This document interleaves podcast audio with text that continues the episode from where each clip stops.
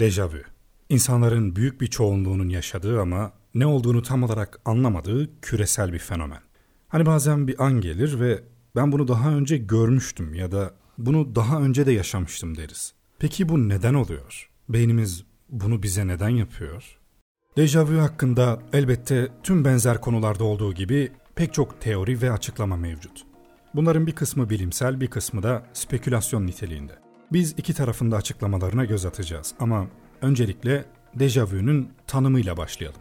Dejavu Fransızca daha önceden görmek manasına geliyor. Birebir çevirecek olursak zaten görülmüş gibi bir anlam çıkıyor.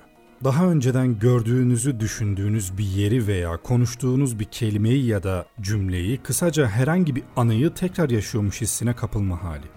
Başta dediğim gibi bu olayın neden olduğu konusunda çok fazla açıklama var ve bu konuda kesin bir hükme varılmış olduğunu söyleyemeyiz. Dejavu, beyin taramasında tespit edebileceğimiz fiziksel bir olay değil. Bu bir duygu. Kimine göre Hindular haklı. Yaşamımızı sürekli başka zaman dilimlerinde ve başka bedenlerde yaşadığımız için bunun bir sonucu olarak dejavu yaşıyoruz. Daha önce yaşadığımız hayatlardan benzer bir anı hatırlıyoruz belki. Kim bilir? Kimilerine göre dejavu paralel evrenlere işaret ediyor. Bazılarına göre ise Matrix'te gösterildiği şekilde bir simülasyonun içerisinde yaşadığımıza ve dolayısıyla sistemdeki bazı hatalardan dolayı dejavu yaşadığımıza inanılıyor. Dejavu bilim literatüründe ilk kez psikolog Edward Tishner tarafından tanımlanıyor. Bu tanıma göre beyin bir deneyime yönelik olarak tam bir algı üretmeden önce kısmi bir algı yaratıyor. İşte bu kısmi algı daha önce deneyimlenmiş bir olay olduğu hissi yaratıyor. Popüler açıklamaya göre dejavu, beynin yorgunluk hissinden veya başka nedenlerden dolayı bir görüntüyü, sesi veya herhangi bir girdiği giriş anı sırasında algılayamamasından ötürü oluşuyor. Beyin bu girdiği algıladığında kişi bu olayı daha önceden yaşadığı hissine kapılabiliyor. Ayrıca beynin sağ lobu ile sol lobunun milisaniyeden daha küçük bir zaman farkıyla çalışmasından da kaynaklanıyor olabileceği en popüler açıklamalar arasında. Bir taraf diğer taraftan önce algıladığı için geç algılayan taraf bu olayın daha önceden yaşanmış olduğu yanılsamasına kapılıyor. Araştırmalara göre insanların %50'sinden fazlası hayatlarında en az bir kere dejavu yaşıyor. Genellikle de gençlik dönemlerinde yaşanılıyor. Dejavunun eskiden duyu organlarının beyinle olan ilişkisinde yaşanan bir bozukluktan ileri geldiği düşünülürdü. Ancak çağdaş çalışmalar gösteriyor ki dejavu beyindeki hafıza ile ilgili mekanizmaların zamansal farklılaşması sonucunda ortaya çıkıyor. Günlük hayatta yaşadığımız olaylar, bu olayların bize hissettirdikleri ve gittiğimiz yerler beynimize kısa süreli bellekten giriş yapar. Daha sonra bu bilgiler kısa süreli bellekten uzun süreli olana geçer. Bu geçiş esnasında bilgiler yanlış yola sapabilir. Ortaya çıkan bu patika problemi bilgilerin kısa bellek yerine uzun bellekten geldiği hissini yaratarak dejavuyu meydana getirir. Yani asıl sebep beyindeki hafıza sistemlerinin zamansal uyumsuzluk yaşaması. 1941 yılında yapılan bir araştırma dejavünün nasıl oluştuğunu güzel bir şekilde gösteriyor. Dr. Bannister ve Dr. Zengel deneklerine bazı materyaller göstermiş ve onları öğrenmelerini istemiş. Sonrasında hipnoz yöntemiyle hipnoz sonrası bilinç kaybı hali yaşatmışlar. Böylece hipnoz öncesi gösterilen materyallere olan hafıza bağlantılarını zayıflatmayı hedeflemişler. Daha sonrasında deneklere hipnoz öncesinde gösterdikleri materyalleri yeniden göstererek ne hatırladıklarını sormuşlar. 10 denekten 3 tanesi bu materyalleri daha önce gördüğünü ancak nerede gördüğünü hatırlamadıklarını ve dejavu yaşadıklarını söylemiş. Şimdi dejavu ile ilgili bazı teori ve hipotezlere göz atalım. Duygular ve hafızanın bir karması. Bu hipotez dejavu hissini bizim duygusal perspektifimize bağlayarak açıklamaya çalışıyor. Ünlü bir psikolojik deney, Grant ve arkadaşları hafızamızın bağlam bağımlı olduğunu kanıtlıyor. Yani üzerinde çalıştığımız bilginin bilgiyle uyumlu ortamda öğrenildiğinde daha iyi hatırlanabileceğini gösteriyor. Örneğin fizik dersini fizik laboratuvarında öğrenmek veya hücreyi mikroskopla incelemek gibi. Bu çevredeki uyarıların nasıl bir anıyı kolayca provoke edebileceğini göstererek dejavuyu açıklamaya yardımcı olur. Belli bir manzarayı daha önce görüp ya da aynı kokuyu koklayıp aynı şeyi gördüğümüzde veya benzer bir şeyi duyduğumuz zaman bir zaman dilimini hatırlamak için beynimiz bilinçaltı aklımızı tetikleyebilir. Bu aynı dejavu deneyiminin neden tekrarlanabildiğini de açıklar. Bir şeyi hatırladığımızda sinirsel yollarımız gücünü arttırır. Bu da tekrar tekrar düşündüğümüz bir şeyi hatırlama olasılığımızın olduğu anlamına gelir. İkili işleme. Önceki teoriye benzer şekilde bu hipotez hafızanın yanlış çalışmasını veya daha yüksek işlem kullanılmasını içeren başka bir şeydir. İlk başta bir şeyi algıladığımızda beynimiz kısa süreli hafızamıza yerleştirir.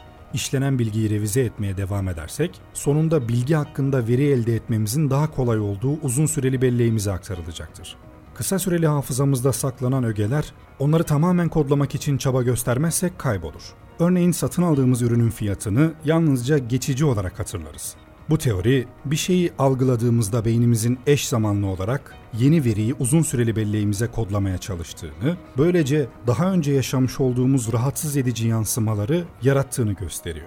Bu teori kafa karıştırıcı olabilir çünkü beynin bazı anlarda neden zamanlama hatası yaptığını açıklamıyor. Varsayımlara göre bunun nedeni beynimizde hepimizin ortak olarak neden olduğu küçük bir arıza olabilir. Aşinalık tabanlı tanıma. Çevremizdeki bir uyaranı tanıdığımızda iki biçimde gelen tanıma hafızamızı kullanıyoruz. Aşinalık ve hatırlama. Hatırlama hafızası daha önce gördüğümüz bir şeyi gördüğümüzde hatırlıyoruz. Örneğin yerel bir mağazada sokakta yaşayan birini tanımak gibi. Beynimiz hafızamızda kodladığımız doğru bilgileri alıp uyguluyor. Ancak aşinalık tabanlı tanıma biraz farklıdır. Tanıdığımız bir şeyi gördüğümüzde inandığımız zaman olan budur. Ancak daha öncesini hatırlamamak, örneğin yerel bir mağazada tanıdık birini görmek ama neden onları tanıdığımızı hatırlayamamak gibi. Hologram teorisi. Hologram teorisi hatıralarımızın üç boyutlu görüntüler gibi oluştukları fikridir. Yani onlar için yapılandırılmış bir çevre ağına sahiptirler. Hermonsno tarafından önerilen bu teori, hafızanın tüm oluşumunun bir element tarafından yeniden yapılandırabileceğini öne sürüyor.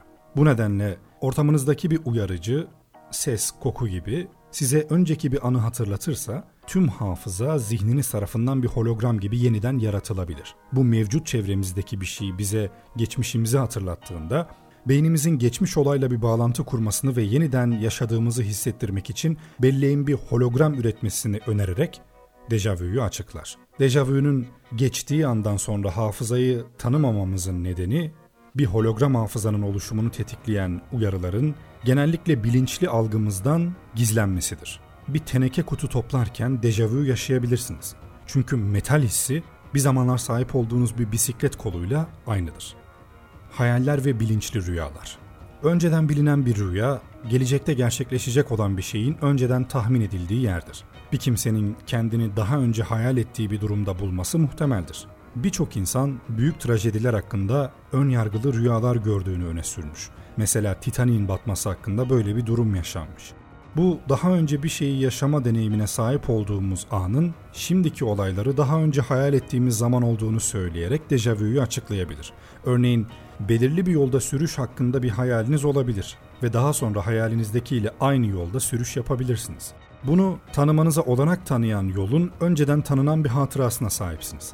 Hayal etmek bilinçli bir süreç olmadığı için neden uyarıcıyı bilinçli olarak tanımadığımızı açıkladığımızı ve bunun hala tanıdık olduğunu hissettiğimizi açıklıyor. Bölünmüş dikkat. Bölünmüş dikkat teorisi, dejavünün dejavü deneyimimizdeki nesnelerin bilinçaltı bir şekilde tanınması nedeniyle gerçekleştiğini gösteriyor. Bu bilinçaltı aklımızın uyaranı hatırladığını ancak bilinçli aklımızın bunun farkında olmadığı anlamına geliyor. Bu teori, farklı konumlara ait bir dizi görüntü gösteren öğrenci katılımcıları içeren bir deneyde test edildi ve daha sonra hangi konumlara aşina olduklarını tespit etmeleri istendi. Ancak deneyden önce öğrencilere hiç ziyaret etmedikleri yerlerin bazılarının resimlerini bilinçaltlarına gösterdiler. Nihayetinde o gösterilen yerleri tanıma olasılıkları daha fazlaydı. Bu bilinçaltı zihnimizin bir imgeyi nasıl tutabildiğini ve nasıl tanıyabildiğimizi gösteriyor. Bu dejavunun bilinçaltı olarak aldığımız bir mesajı tanıdığımız anlamına geliyor. Bu teori bilinçaltı mesajların bize internet, televizyon ve diğer sosyal medya aygıtlarıyla iletilebileceğini söylüyor. Bilimsel açıklamalar sıkıcı mı geldi? O zaman hadi gelin daha eğlenceli açıklamalara bakalım. Aksaklık teorisi. Glitch yani aksaklık bilgisayar oyuncularının iyi bildiği bir durumdur. Eski Atari oyunlarında sık sık başımıza gelen bir olaydı. Günümüzde de nadiren örneklerini görebiliyoruz. Glitch sistemde kısa ömürlü bir arızadır. Genellikle kendini düzelten geçici bir hatayı tanımlamak için kullanılır. Dejavu kısa bir süre sonra unutacağımız yaşamımızda küçük bir an gibi görünebilir. Ancak bu teori doğruysa dejavu gerçekten olağanüstü bir olay olabilir. Glitch teorisi dejavuyu gerçekliğimizdeki anlık bir dağılım olarak tanımlar. Albert Einstein zamanın böyle bir şey olmadığını, yani zamanın düzen ve yapı oluşturmak için yapılan bir insan yaratması olduğunu öne sürmüştü. Bununla birlikte zaman basitçe dejavünün bize küçük bir mola verdirdiği bir yanılsama olabilir. Eğer zaman tamamlanmış bir kongre ise geçmiş, şimdi ve gelecek olduğuna inandığımız şeyler aslında aynı anda oluyor. Bu nedenle dejavü gerçekleştiğinde aynı anda birden fazla deneyim yaşayabileceğimiz daha yüksek bir bilinç seviyesine geçiyoruz. Dejavü gerçekte bir aksaklıksa bu bir dejavü deneyimi yaşandığında evrenimizin temellerine zarar gelmesi anlamına gelebilir. Bazı insanlar bunların UFO'ların görülebileceği anlar olduğunu varsayıyor. Çünkü dejavü farklı gerçeklikler arasında köprüler açıyor. Paralel evren teorisi. Kendi hayatımızı farklı olasılıklarla çeşitlendiren milyonlarca versiyonu içeren milyonlarca paralel evren arasında farklı bir boyutta yaşadığımız fikri her zaman biraz heyecan verici bir düşünce olmuştur. Dejavü aslında bu teoriye katkıda bulunabilir. Bu dejavüyü yaşarken ne yaparsanız yapın, paralel bir versiyonunun aynı anda farklı bir evrende yaptığınızı ve dolayısıyla iki evren arasında bir uyum yaratacağı anlamına gelir. Fringe dizisinde benzer bir olaya değinilmişti. Her ne kadar ilgi çekici olsa da bu teoriyi kabullenmek bilimsel kanıtlarla destek görmediği için zor. Ve son olarak en güzel teoriye geldik. Matrix teorisi. Matrix'te Neo'yu kahine götürdükten sonra Matrix'ten çıkmak için çıkış noktasına doğru giderlerken Neo bir dejavuyu görüyordu. Siyah bir kedinin geçtiğini ve ardından bunun tekrar yaşandığını. Neo dejavu gördüğünü söylediğinde Trinity'nin söyledikleri aslında dejavuyu çok iyi bir şekilde açıklıyor. Dejavu Matrix'te bir glitch'tir. Genellikle bir şeyi değiştirdiklerinde olur. Daha sonra perdeleri kontrol ettiklerinde pencere olması gereken yerlerde duvarlar olduğunu gördüler. Yani ajanlar onları tuzağa düşürmek için Matrix simülasyonunu değiştirerek pencere yerine duvar yaratmışlardı. Sisteme dışarıdan yapılan bu müdahalede dejavu oluşmasına neden olmuştu. Eğer bizim yaşadığımız dünyada Matrix gibi bir simülasyonsa, dejavu bu sistemdeki bazı aksaklıkların, arızaların veya bazı dalgalanmaların bir ürünü olabilir.